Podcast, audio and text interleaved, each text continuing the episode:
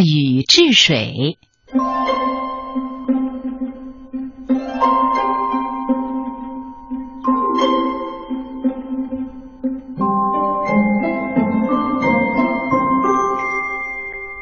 四千多年前，尧舜统治着今天的中原地区。当时的华夏大地还处于非常落后的原始社会，面对自然灾害，人们常常一筹莫展，无可奈何。一旦某条大河爆发水灾啊，就经常是整个部落陷入困境，老百姓没得吃，也没得穿，日子过得非常苦。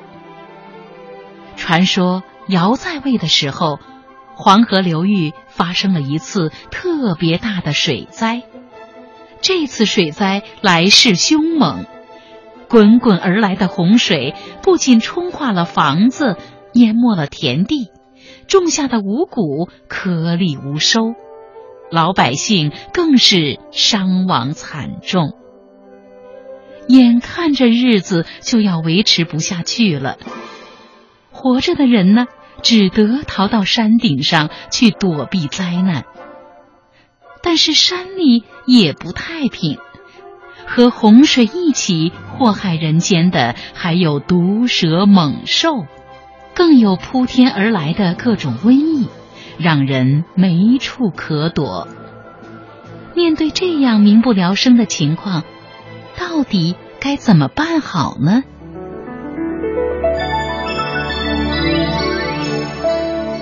很久很久以前，大地上突然爆发了一场大洪水。只见凶猛的洪水涌向陆地，田园村庄都荡然无存。幸免遇难的人们只能聚集在地势高的山顶上，逃避洪水的袭击。体恤百姓疾苦的舜帝。看到人们悲惨的处境，心中十分焦急。这洪水已经肆虐整整九年了，什么时候才能退呀？舜帝，这些年来大家挖土填水，可洪水是有增无减，看来一时半会儿是退不去的呀。哎，百姓们被这洪水困在山上，住没住的，吃没吃的。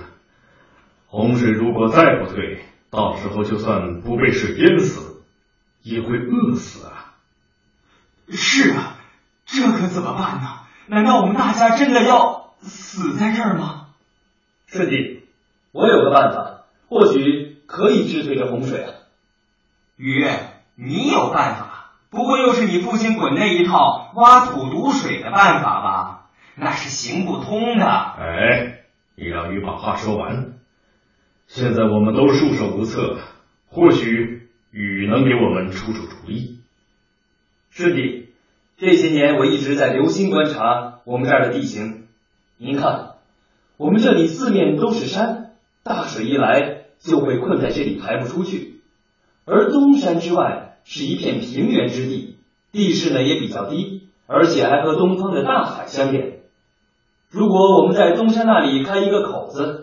然后在那片平原挖沟修渠，让洪水顺着沟渠流向大海，不就可以解决水患了吗？这方法行吗？洪水这么大，挖沟修渠可不容易吧？我看，与其在这里等死，不如试一试。雨，你没有因为你父亲治水失败就灰心丧气。还如此积极的思考治理洪水的办法，我很敬重你。大家听着，我现在任命禹为治水的元帅，大家一定要听从禹的安排，齐心协力挖沟修渠，治理这大洪水。好，好，好，好，禹于是告别了新婚的妻子，亲自率领着百姓，带着简陋的。石斧、石刀、石铲、木雷等工具，开始挖沟修渠，疏导洪水。他每天起早贪黑，风餐露宿，即使腰累疼了，腿累肿了，他都依然不敢懈怠。大家听好了，把沟渠挖的宽一点、深一点。哎，小心不要被洪水冲走了。好，好，好，一定要做了。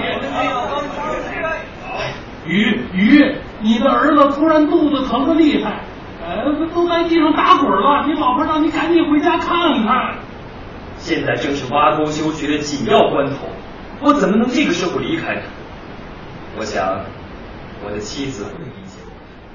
大禹就这样一心扑在治水上，期间他三次经过家门，却因为牵挂着治水的事儿，甚至都没有进去看看自己的妻儿。十三年过去了，人们终于在大禹的带领之下。凿开了大山，修好了沟渠，疏通了江河，大洪水也因此一泻千里，畅通无阻的流向了大海。为了表彰禹成功治理洪水的功绩，舜帝决定把帝位禅让给禹，禹也因此成为了部落联盟的首领，并被人们尊称为。大禹。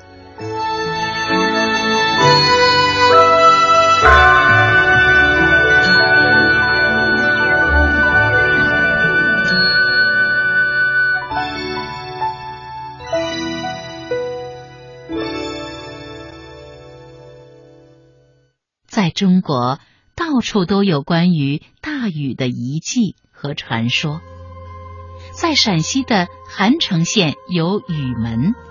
山西河津县城呢有禹门口，河南开封市郊啊有禹王台，湖北的武汉龟山东端呢有禹公基，湖南的长沙岳麓山啊有禹王碑，甚至远在西南的四川南疆呢还建有禹王宫，而河南洛阳更有大禹开凿龙门的传说。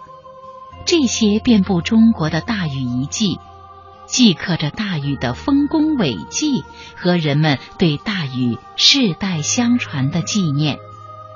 今天，当我们回头去看大禹治水的故事，其实啊，总结起来最让我们深受感动的地方有两点：第一呢，是大禹有别于他的父亲鲧。采用动洪水进行疏导的办法来治水。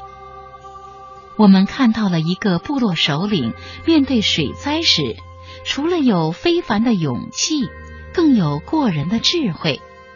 第二呢，是大禹那种大公无私的精神。在治水过程中，大禹三过家门而不入，由于长期浸在水中。